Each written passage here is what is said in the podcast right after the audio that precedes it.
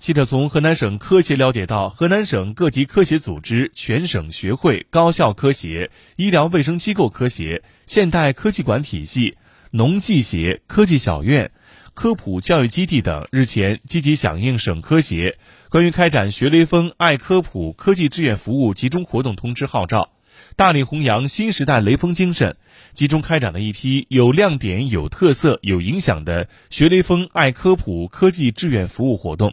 彰显了新时代我省科技工作者和科普志愿者以实际行动践行科普惠民的责任担当。